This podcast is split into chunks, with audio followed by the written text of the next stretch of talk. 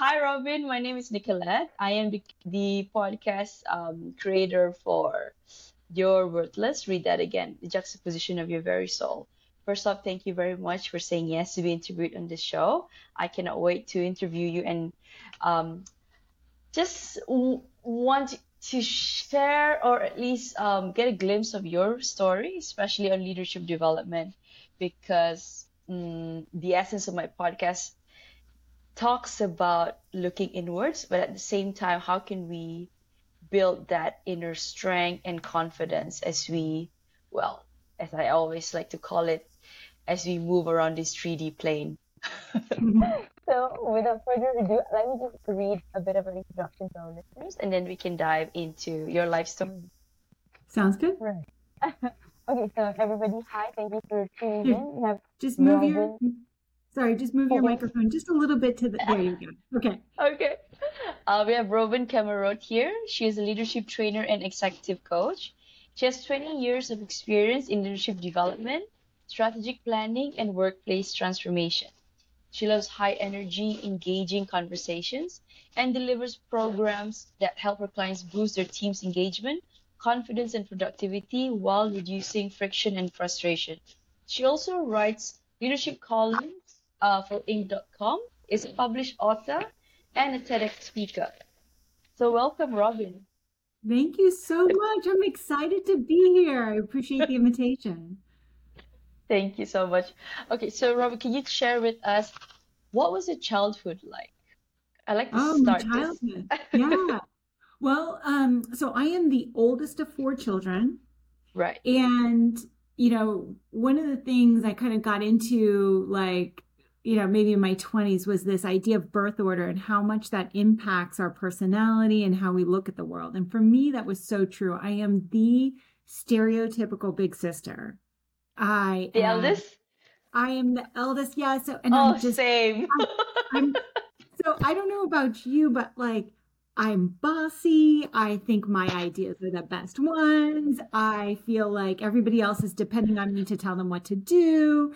And my siblings have put up the, up with this now for you know 40 plus years that we've known each other. So uh yeah, but I had a really, you know, um you know, typical here for the states in some ways, you know. So uh, I, I actually was born um, in Alaska.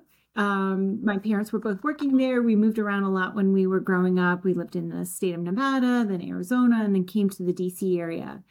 And, you know, all of us, uh, the kids and my parents have kind of like settled in various um, places here, uh, you know, around, around DC. And one of the things that, you know, in our family, we spent a lot of time together uh, we always had a lot of animals. We always had pets. My my parents, or at least my mom specifically, thought it was always better to have two of whatever you had. So we always had two dogs and two cats, and then we eventually had chickens and all this other kind of stuff. So lots chickens. of yeah, lots and lots of activity at our house. It was always noisy, always a little messy, a little chaotic, and so that's really the kind of environment I'm most comfortable in. Wow, sounds like you had a lovely childhood. That's yeah, that's nice because yeah. I mean, I I I looked into um I I like to read, so most of the things that that we feel growing up, uh, the trauma, they always start with with with childhood. But um, I I feel like the people who actually had the privilege or um are are blessed to have a beautiful childhood all often they turn up okay in life I mean, I, I can't speak for all, but yeah, this is just what I think. And yeah. of course, we all have different uh, circumstances that may have uh, we we develop trauma along the way. But still, I think the very big part when we go to therapy, it's always like, okay, what's your childhood like? So, yeah. uh, I, I mean, um, I I just thought about thought about it now. My my interviews with knowing, uh, I would like to know like how did you grow up and yeah. Yeah. and um, I was reading your profile and I saw imposter syndrome and also vulnerability. These are the two things that I stand by um, very much uh, in my in my life. And I had a an episode dedicated just on imposter syndrome. So I'd like I, I I'd like to get right into it. Can, can you yeah. tell us in your journey, or have you had any episodes or moments when uh, where you felt imposter syndrome was dawning upon you or it's looming? Yeah, yeah. Well, um, yes, like almost every day. It's some, it's like a Still? constant kind of, oh yeah, yeah. Okay. Well, and so I'll, t- I'll tell you this, and I say that not to be discouraging to any listener that might be experiencing this, but it's something that, you know, I've felt as soon as I heard the term many, many years ago, it clicked with me like, oh, that's it. That's what I'm feeling. It made so much sense to me. And which is interesting because often the people who feel imposter syndrome so acutely are actually very high performing and they're incredibly capable. But there's this disconnect between how we see ourselves and how we think other people see us. Perception of others. The perception Yeah. of others, right. So there's this gap. And so for for many years i kind of it was it was there i was kind of trying to work with it work around it i was trying to kind of get over it like if i just got enough training or if i got enough experience or if i got enough level or money or da, da, da, that it would go away and Yeah. the truth is it's never really gone away however i would say that um, as i've gotten older i have some more perspective on what that is and the ability to kind of show up anyway even if you're feeling um, that self doubt or questioning your abilities, but kind of doing it anyway with that feeling on board um, has been really useful because one of the things I've noticed is that uh, you know I would feel it most acutely, for example, when I was going to get up, get up and give a conference presentation. You know, I would think like, "Who am I really to like?" Get yeah, like why did they pick me to do this? listen- Right. Why would they listen to me? Even though I had like put the abstract together, had been selected for the conference, like clearly somebody thought that they were going to get some value out of it. So even though I kind of cleared all those hurdles, I would get up to in front of the room and be like, why would they listen to me? I think they had the wrong person. they, they the wrong, they're going to figure it out. Oh my gosh. yeah, yeah. horrible. okay, Then I'm I'm an imposter. Right. They're gonna know. But but one thing I noticed is that if I would get up and do it anyway, no matter how it went, if I thought it went terribly, if I thought it went great, whatever, nothing bad happened. Like there was never there's never been that moment where people are like, aha, we knew it. Like We caught "We you. caught you." literally never happened. So the what we imagine is so much worse than the reality. And for that reason, I really encourage people to say to to not um to kind of not let that feeling stand in your way of going for those big goals and those big dreams or or uh, believing that at some point you're not going to feel that way. That hasn't been the case for me. And if you just if you tune into it and you kind of let it keep you small, you're really going to um, not live into your full potential. So, yeah. So I say, yep, it's always there, uh, still just a little bit, and I encourage people just kind of keep doing what you're going to do. It, it, what keep going for those goals, even um, even when you feel that way. Right. I think this, okay, so I'm gonna tie it back to another topic, which is vulnerability. I think Yeah. when you're when you're authentic, this is where you can practically, if not eliminate or or dissolve imposter syndrome, at least keep it to keep it at bay, right? Yeah. But I, I I'd like to ask like, what are your tips on overcoming the challenges of imposter syndrome in leadership roles? Yeah. Well, I think one is is a little bit about like listening to your own self-talk. So reminding yourself that you are a person with, you know, good ideas, that you're open-minded, that you're taking in information and that you're learning as you go. And that's all that we all are. No one has anything more than that and you know everybody is figuring it out as they go and so that's Oh, why that's a I- very that's a very strong that's a very good statement. Everybody is figuring still figuring it out anyway. yeah everyone else is in the same boat and that for that reason i think the vulnerability Mhm. is really important because it's this willingness to be a beginner And it's, you know, and to even own that and say, look, I am, you know, this is my first time running a meeting or this is my first time doing a conference presentation. And people find that so relatable and the ability to kind of connect with that.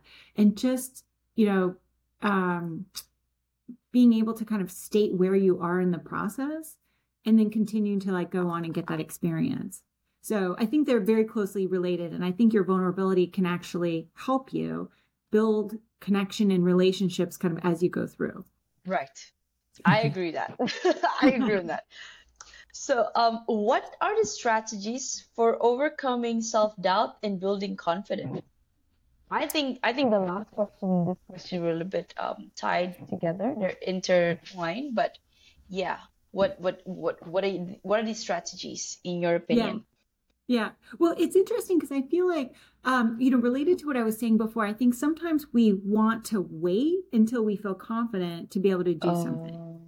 And we yeah. actually get confidence from doing the thing. When so, doing it, yeah. we're actually like doing the thing. So, you know, if we waited until, if I waited until I felt like sure that I was going to get up in front of this conference and knock it out of the park, it would literally never happen it would have just never happened. But now that I have a couple dozen that I've, you know, uh, you know, under my belt and some experience, I can feel a little bit more confident, you know, going into the next one that I know I'm not going to pass out or die or no one's going to yell at me or like they're not nothing bad is going to happen. I now have that experience. I also know what works for me in terms of preparing. So one of the, to me one of the the keys to increasing our confidence is preparation. So if mm-hmm. you can, you know, of course, do the homework, like do the work in advance, start to anticipate the kinds of questions that you might get, knowing that you're not going to imagine every question, but we can kind of imagine the kinds of questions that we're going to get and draft out possible answers for those and just kind of think through the scenarios and what you would do. So do a little bit of scenario planning. Well, you know, if if uh, you know somebody challenges me on this point like what's one counter that i might say? Or if this if we encounter this problem what's a, you know three different ways that we can solve it? So doing a little preparation in advance helps so much because then in the moment like that panic that can set in with like oh my gosh i don't know what to do. Wait a second. Like yes i've worked through this. I have some options. Let me just take a breath think it through and then try one of my next things Awesome. Um, I I cannot help but to think about you said something about we cannot wait until we're ready, right? Yeah. But Robin, I'm gonna ask you one question. What about relationship? This is nothing to do with leadership. I'm gonna take you away from that a bit. But when do you know when you're when you're ready to take the next step in your in in any relationship, romantic relationship? Ooh, that's a good question. I'm, I'm very curious why you're asking that. No, I mean it's a question. It's gen. Well, um. Okay, this, this backfired. well, well, okay. Let's just say um, I have a friend, a friend who because I, I, I'm in my early 30s, so of course, um, and, and I don't know if you've listened to my podcast, but the reason why I started my podcast is because I started my own healing journey after my divorce, so um, right, so right now I'm out there again. I'm, I'm, I'm starting to date again. So it's like I, I I'm so what I'm trying to say is I'm not saying this for myself, but also for other people that are still in that uh, they don't know whether when is they're still waiting. Because I hear a, a, lot of my friends that uh, they're not ready. I'm gonna be I'm gonna do this ABC when when when they're ready. But truth is, you're never ready. It's either you're getting married or having a kid and and the, the reason here mostly is because financially they're not ready. You know what? I just wanted to know your your opinion. Like what are your thoughts on that? Yeah that's a tough one and i i definitely would not consider myself to be like a, a relationship expert. I've been very happily married now for 17 years and i oh um, lovely. Yeah yeah. Um and I did feel at the time very ready and very confident about the person. And I think things have um, certainly kind of worked out, exceeded my expectations in terms of how marriage would be. But but um but that wasn't always the case i certainly relate to previous relationships and kind of not being sure not being on the same page with somebody in terms of how much i wanted versus they wanted and all that disconnect so i do think with romantic relationships it's a little bit of a um it's a dance both people have to be uh yeah. kind of i always refer to it as a dance. Yeah. Yeah that you kind of have to be on the same page in terms of what you want. So in you know i guess zooming out in any um in any relationship i think it's just important to know what you want and mm. just tuning into uh you know kind of what you want out of that relationship what you're willing to give you who you want to be and being really grounded in who you mm. are and what you want to bring to that relationship and and not expecting um anyone else to kind of fill in the gaps that you're feeling in other parts of your life. So certainly if, if you know you mentioned kind of that financial insecurity. So I mean number one thing if you can get yourself financially secure and then pursue other people who are also financially secure. Financially secure. Oh my gosh, like it's just setting your both of you up for success. So yeah, so I mean really getting clear about like what what those gaps you're trying to fill, fill them for yourself and then find the the right match. well, thank you for that little um that, that fine fine um yeah, track. Little detour there. yeah, little detour. Thank you so much, Robin. Um, okay, so probably my listeners would be like, "Oh, Nicolette is doing her thing again. She's she's thinking out loud and she's just asking yeah. question out of the the topic." But yeah, um, right. Let's go back to the the the the, the question. So, right. Uh, now we're we're stepping into vulnerability what does it mean to be vulnerable um, in a position of power? And can you give us some examples of being vulnerable at that? Yeah. yeah I love this question because I think too often we assume that in leadership positions, they um, you can't be vulnerable. That the expectation from people on your team are that you you know, are solid, that you got this, that you're confident. Yes, exactly. Like that's exact posture. Uh, so I think what it means is to be uh, really um, in tune yourself with how you're feeling, clear about what you know and what you don't know, and be confident enough to be able to acknowledge that publicly.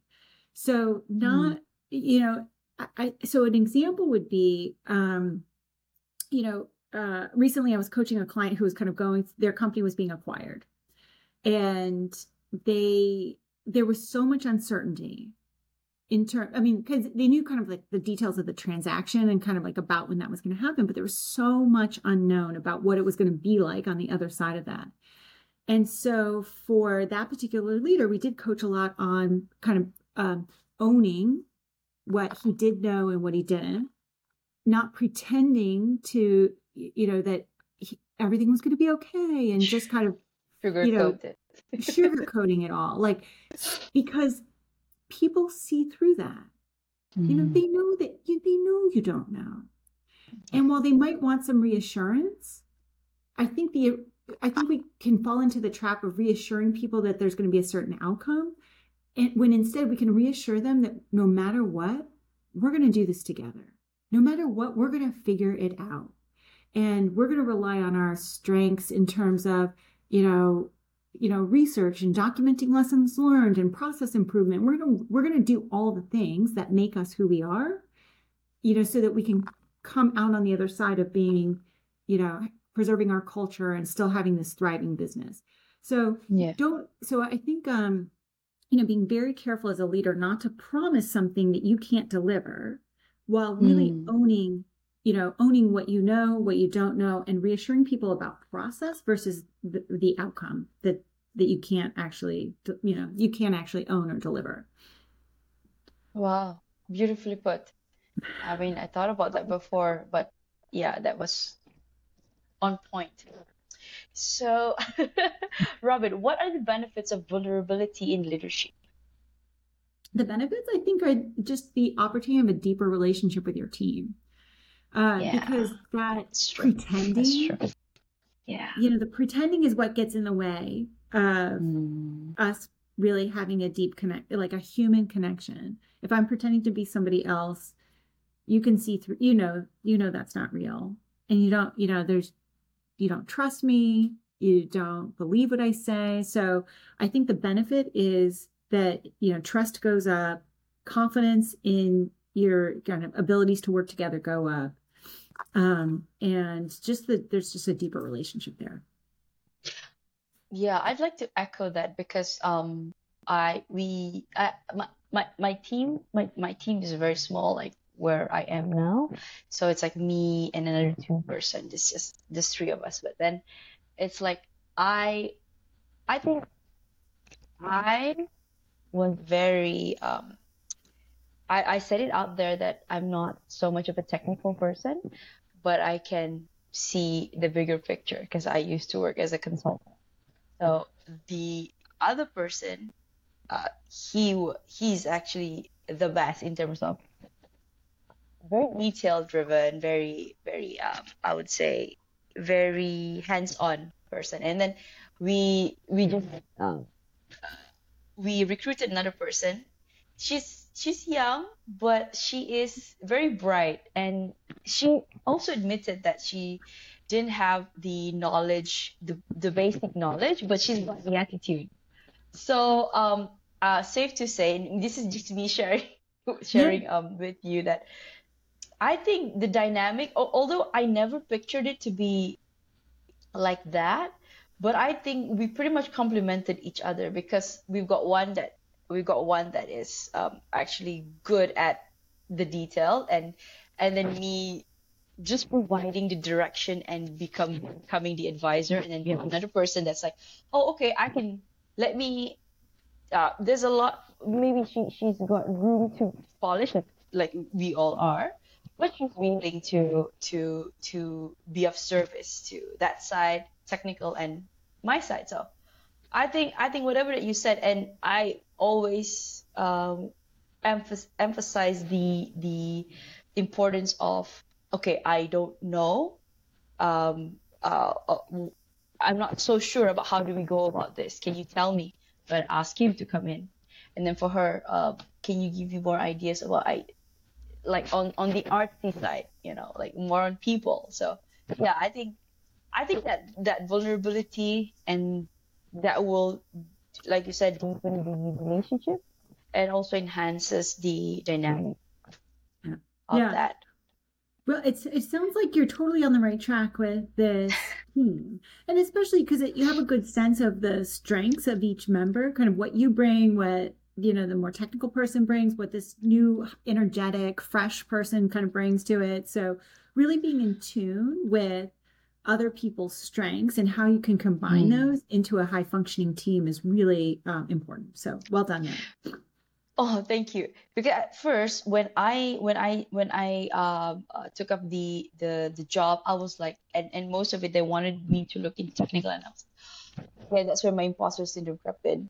I said, oh, I I I need to to know this, but I don't know. But they're gonna they're gonna catch on, and then they're gonna find out that I'm not good, and then and then I think, um, at first they they they kind of knew they knew it, but they never put pressure. They never put, they never pressured me into like, okay, you know, Nicolette, you have to, but we know you have this strength. So, and we somehow um, navigated through a period of time and said, okay, perhaps let's interview new people to be in your teams. had some people uh, that left, and lucky enough, he was there. It's like, okay, I I, I have I, I leverage on my intuition and my feeling that it's all right. Then we echoed also on the was it Steve Jobs that said, you know, you have you should not ever be afraid to hire somebody smarter than you. Yeah. and and yeah, I I I, I stuck by that notion. so fingers crossed on my team. Um, okay, so how do we create a culture that encourages authenticity and vulnerability? Yeah. I, I think it's doing exactly what you're doing. It's leading by example. So we can never ask our teams to do anything or show up in a way that we're not willing to do ourselves. So mm. If you are modeling the behavior that you, so if the behavior you want to see is kind of really getting um, authentic, like, you know, people's, you know, true opinions and thoughts about things and to help you see any blind spots, then you modeling that behavior and really encouraging it is important. It's also being okay when people show up with stuff you don't like. So ah, yeah, you know, that's so because true. sometimes we can be like, yes, I want a culture of inclusion and mm, vulnerability. Mm. And somebody's like, I think this idea really stinks. And you're like, yeah, like get back in your lane. I didn't even, you know, who asked your opinion? So we have to yeah. not to shut it down when it happens. Now that said, like people need to to you know be appropriate and professional.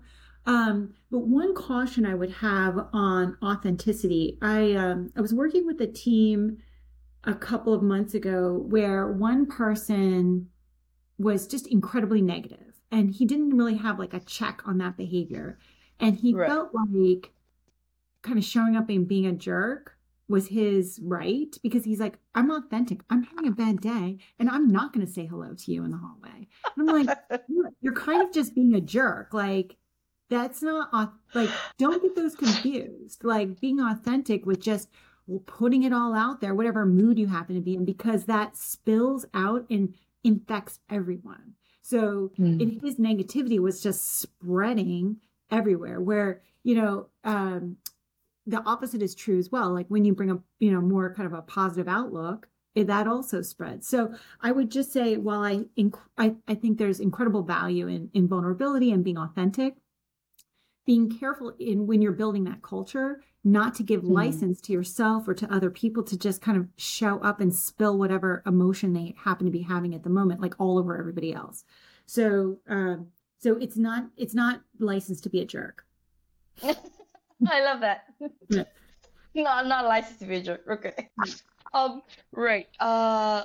Okay. You believe that leadership training should be offered to all employees, regardless of level. You share to us why? Yeah, yeah. This is something I believe so uh, passionately about. That all employees, all everybody in our organization benefits from really the basics of leadership. And it's based on this belief that like leadership is not tied to a role or a title, but it's about having a vision. It's being able to get people on board with your idea. It's being able to mm. kind of mm. map out the steps to get there. Every single role in our organization should be able to do that and and it's also about you know the ability to kind of connect with people and art, articulate your you know your ideas so uh you know too often leadership training is reserved for a few at the top and the reason yeah. is because it's expensive it's mm-hmm. time consuming it takes people out of their you know out of their day job operations yeah right and so it makes it this huge barrier because of the expense and because of the time like organizations just simply can't afford to have more people go.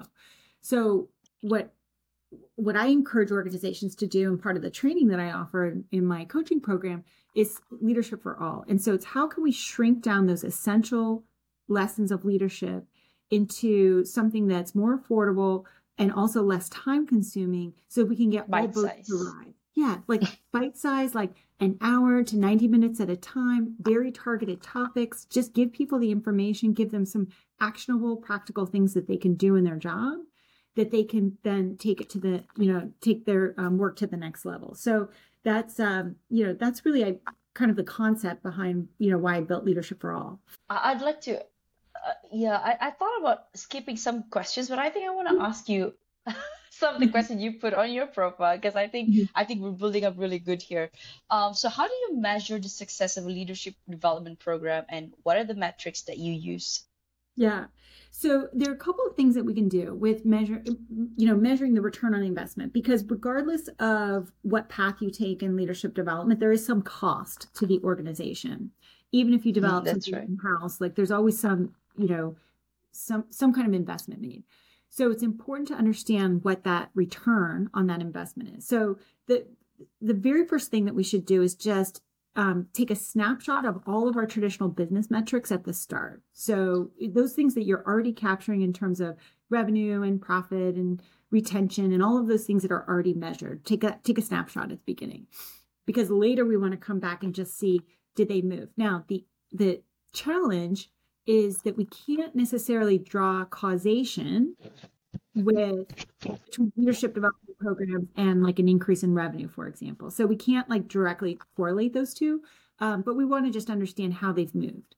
So the second two things that we do, so there's some layers here. The second thing is to do a pre-survey with all all participants. So we ask them to rate themselves before the program starts. Like, how do you rate yourself on these leadership capabilities? And then once the program's done, usually about three months after, we do the survey again to kind of gauge do they feel like their leadership skills have changed so it's a self-assessment we just look at the um, you know look at the change there the third thing is doing direct interviews with supervisors around observed behavior changes so for if you had participants in this program tell us a little bit about how they're showing up now. Do, are you seeing a change in attitude or behavior or skill on these areas that we can more directly tie to the you know the content in the curriculum? So um, so kind of a long answer but there's three what i believe to be kind of three essential components. You can't just pick one. There's layers to it because it is challenging at times to draw that um, to understand how any training whether it's leadership or any other kind of training that you might go to actually impacts the bottom line of the business. And so we need to kind of layer these different pieces to it. Wow. It was a lot. You're like, well, okay, yeah, wow, yeah, that, yeah, wow, okay, um, okay, so I'm gonna now the challenges. Like, what are the biggest challenges that organizations face when they're trying to implement effective leadership development programs? Well, the first is just general kind of, you know, as much as we talk about culture, culture can get in the way of new learning because the behaviors are so embedded and expect- resistant. There's yeah. just resistance. And it's not just the people in the program, but it's their supervisors and it's their staff. It's like the whole thing. And so any I'm working on developing a leadership program right now for an organization where we've targeted, you know, one layer. Right. It, you know, one tier, like everybody in this role is going to get this training. But what's important is that everybody senior to them in the organization understands what we're teaching, what the expectations are for the behavior change, the things that we want to be different on the back end, and how they can support their person. Because if your boss, if you go to the, all this training and leave with these ideas and this energy, and now we're going to do this and da, da, and your boss is like, "We're not doing that. Uh, that. Yeah, that's not a priority." So exactly, that's not a priority. Oh gosh, yeah. yeah. the whole senior leadership team on board so that they can um, further encourage the that behavior change. And, uh, and and you know, and to be honest, there's problems at the top. You know, they're not all perfect leaders, and so their own, you know, whether they're reluctant to take feedback and kind of look, do the introspection like you advocate for. There, there are other issues, and so um, trying to get them to uh, really understand the curriculum and try to be supportive, we're hoping will also, um, you know, just further embed the behavior change that we want to see as a result of the program. Yeah, I, I always, I mean, that's also an, an, an issue because we want to, for example, implement, it's not even just a leadership program, maybe just a project. I think what you're saying here is getting the buy in from the stakeholders from yeah. in this case the the the, the bosses right so yeah. if let's say what like i don't know if this is part of your program and that's why that's why people um come to you for this but what are your like i don't know what do you do to get the buy-in of these bosses like what are the what are the steps maybe not the steps like the I don't know. I don't want to say secrets, but what do you normally put out there so that okay, it, will it'll start to open up their minds and they say, okay, maybe what Robin is saying, this is actually going to be good for the long run. Yeah. Well, one thing I found is that when you first talk to senior leaders about doing any kind of leadership development, they're all in. Like, they're, yes, yep, it's important. We need it. And by the way, you need to tell these people that they need to be better at taking feedback because like that's like the initial idea isn't necessarily the hard sell. Um, and they'll tell you that they are bought in. Mm. The check on that comes in are they really going to make the investment, which is, are they really going to actually follow through and pay for it? Are they really going to make the time available for their person?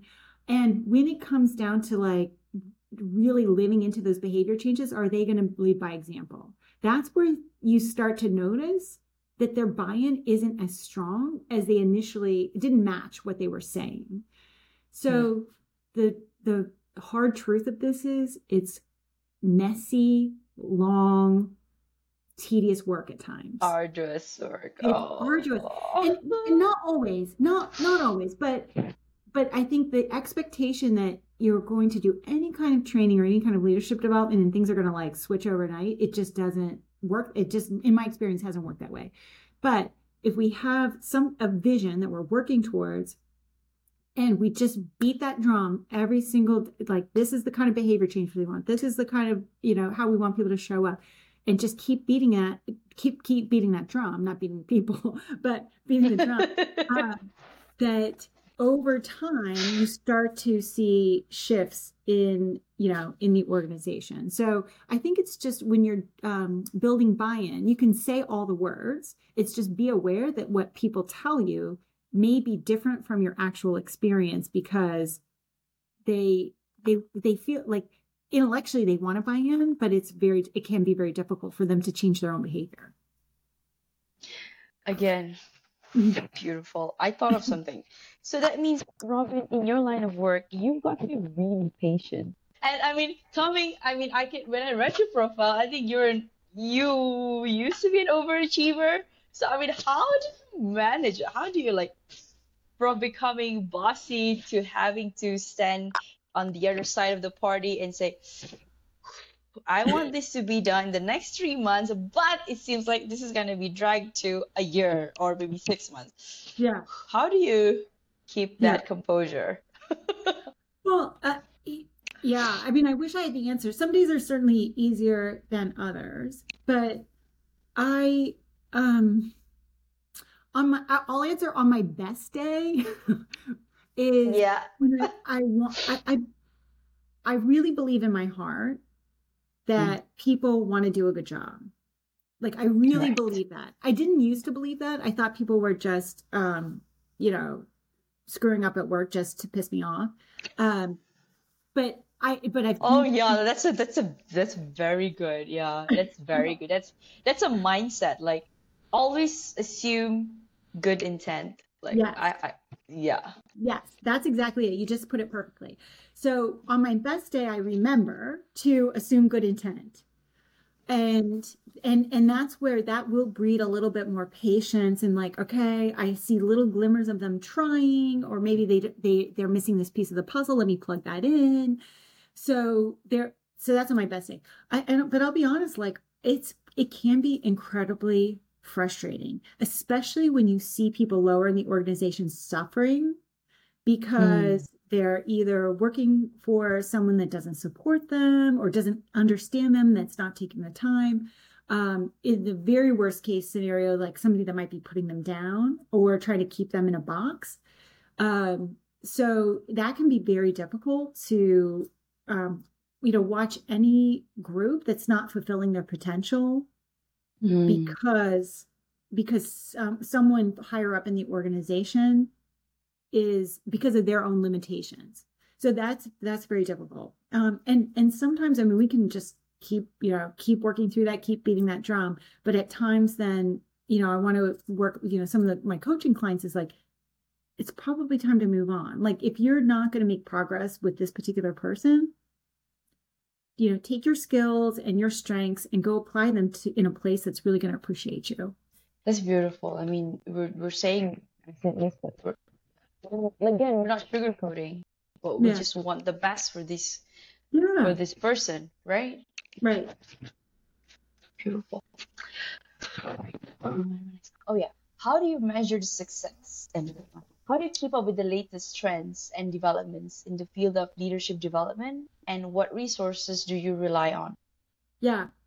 Um well, I love this. So, so part of it is having conversations with people like you. So I love, oh. um, talk. I just love hearing from every because everybody has so much experience and perspective. You can learn something from everyone. So it's kind of going into every single conversation, whether it's at work or, you know, at the bus stop or whatever, with this ear for listening to the kind of challenges people are having, what's working for them, what's not working for them. So just kind of being really open and listening to that. Um, on a day to day basis, I listen to a ton of podcasts. So I'm an avid consumer. I like like want to listen to all of them. I listen to them like on two two x speed so I can get more of them in. Um, there are books that I also mostly listen to. I I have a stack on my nightstand now, but I t- read a page or two and then I fall asleep. so I, like reading an actual book, I like I like doing it, but I tend to fall asleep. So I would say podcasts, uh, you know, just reading books. Um, I, I think the book summaries that are put out are really useful because you kind of get the main idea and kind of think about how it applies. But I think the most important thing is um, it's it can be easy to be a consumer of information and ideas. Mm. So, you know, when we are in consumption mode, like we're reading, listening to a lot of things, and it can feel good in the moment to hear it, but then it's not as like the value comes in when you actually figure out like okay what do i do with this so taking reminding myself to take a little time after each conversation to like okay like, how might like, I put this in practice? Yeah. Um, yeah. So I can see you're like practice. Yeah, I, you're that resonates. Implementing it, like, oh my god, I have this whole uh, tsunami of information. But wait, how do I start? How do I begin improving, improving my life in in this area? So okay, then then is the time to take a step back and okay, maybe guest A spoke about this. Again, yeah. I love it. Yeah. Sorry, you Robin, you were saying. no, no, no, you, you got it. I mean, so I think it's like information can come from all different kinds of sources. Um, but don't forget to also try take the t- take a little bit of time after you've consumed something to figure out how you might apply it. You'll just get so much more out of it. Yeah. Reflection. Yes, reflection and action. and action, reflection and action. Yeah, that's true.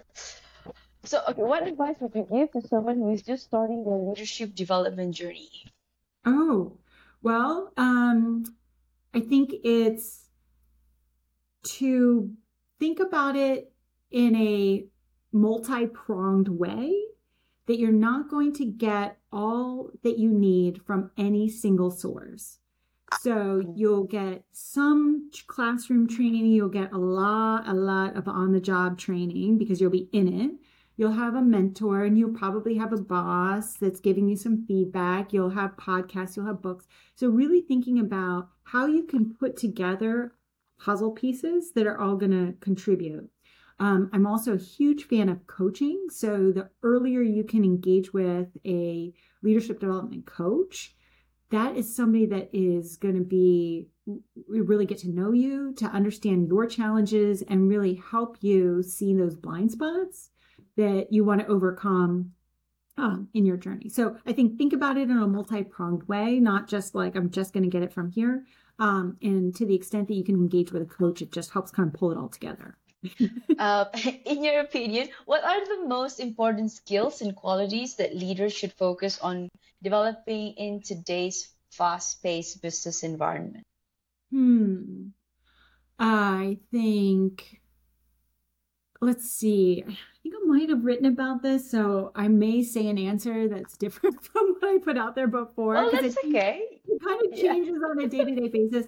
You know, I really think this um, ability to tune into others. So maybe it's empathy or um, you know, I, I don't know. So maybe I would say something like empathy, which is just drop all of the stuff and just really get to know somebody, understand where they are, what they want, and approach it like a team. Like, let's get together and figure this out. Like, I think all of this, there's like so much stuff at work that goes on between us in terms of just things that go unsaid and missed expectations and all that. Like, let's just drop that and just, what do you need or want from this experience? How can I help you? Um, I think is incredibly powerful. And, you know, and, and kind of letting go of this idea that there should be some kind of enduring loyalty like i just want to like help mm. you be mm. successful in your life because i i'd like this relationship to continue on forever regardless of whether we work together so um yeah so i guess maybe it's something like something along the lines of empathy um i also believe very strongly just in communication because it is it, it's amazing to me uh just you know when I, I so i work with people at all levels in an organization but every almost every single time I go into a room of senior people, their ability to communicate is much stronger than working with another cadre of people lower in the organization. So, what becomes clear is that it's not always the best idea that wins. It's not the hardest worker that wins. It's the person that can clearly articulate an idea, get people on board, describe what the impact was, and then move on to the next thing. Like that, those communication skills written, verbal, all of it, um, are so important. So I would say maybe empathy in terms of the relationship building and then communication just in terms of like getting stuff done. I mean, it's just critical. Oh, wow. Wow. building that advice. I will sit and ponder after our interview. okay. How can I apply that in my daily job? okay, so four more questions. Um, this is gonna pivot into my podcast type of question. So, okay. what is your heart's uh, greatest wish, Robin? Oh, the first thing that came up with me, came up for me, was about my children. You know, just being able to see my children through to adulthood and see them thrive. I just, I just take so much joy and uh, you know pride in them. Um, but maybe a little bit bigger than that. It's just to have enough time to like see and do all the things. Like there's just there's so much um richness and just interesting things in this world to like learn and experience. Selfishly, I just want enough time to do all of it. So that's very selfish. I should probably say something more like oh, help others no, or something. But no, that is your heart's greatest wish. That is yours. Yeah. Thank you for sharing. Yeah. Do you have a mantra that you live by? Do the work. And so this is yeah, so it's do the work. Um, I believe I, that I, I felt that. I felt yeah. that. it's it's it's just three words, but it's like yeah. just do the do work. The work. Yeah. yeah. Yeah. Do the work. Mm. okay. So, uh, what gets you up in the morning? Co- the smell of coffee. I'm. I, you know, I wake up early. I always have. Um, I love. I get. I'm just excited for the day. I usually try to have a pretty clear idea of what I'm going to do the next day before I go to sleep. So, you know, I already kind of like I'm not in the morning trying to figure that out, but I have this cherished morning ritual that Ooh. it is um, I get up, I feed my dogs, I um, get my coffee, and then I sit down on my computer and I have usually about 30 to 45 minutes of just journaling, a little meditation or a little reflection, and just drinking my coffee by myself with it quiet before the kids get up. I'm like, oh, I love that. And like on the like on the rare occasion that one of the kids like gets up early because they're like sick or they need something, I'm like, ah. yeah, I need my me time. I feel grounded. So yeah, and then from there, you know, get the kids down, I go for my workout, and then start the workday. So okay. So Robin, if you could create a quote right now for you to leave to the audience listening and the world as your legacy, what would it be? You got this. You got this. Ah, yeah, I find myself saying it so often to my coaching clients and to other people that, you know, I so believe in our capacity to do amazing things. And sometimes I see people you know, going to bring this full circle, that self doubt or um, kind of letting things get in your way or be hurdles and slow you down, like it's it's not necessary. You got this. Nicolette, you got this. Oh, thank you, Robin. I got this. you got this. So yeah, it's it's not original. It's not an original quote, but it's something I believe like so passionately about. And and so that's all I want to do. It, like, you know, really with the people that I'm interacting with is just convey that I believe in you. You got this. I believe in myself. We got this. oh wow, okay. I think that that wraps up our interview today. Oh my God, Robin, I really, really enjoyed this time. Uh, I think you're such you're such a you're such an entertaining guest, and I think I think um your expertise is something that people should uh, really uh, how do I say this get to know, and I hope through this podcast people can actually see the importance not just because they want to be somebody. Like you said we can all be leaders in our own right. Like you can be a an art art an AC technician and you can be a leader in that right? Absolutely. And yeah you can be i don't know a janitor and then you just get up in the morning and just do your own thing and I'm, you're proud of it. Yeah. because you're wearing yeah you're wearing that. This is, this is what i do. I love it. Right. So um I think the work that you're doing is is wonderful, Robin. Um, and thank you so much for sharing your voice and your story. Oh, I so I so appreciate the time with you, Nicola. Thank you so much. Thank you. So uh, I, I I followed you on Instagram. So when this uh, episode aired, I will uh, tag you so you can also Wonderful. share in your profile. I appreciate it. Thank you so much. Thank right. you, Robin. Have a good day. Okay. You too.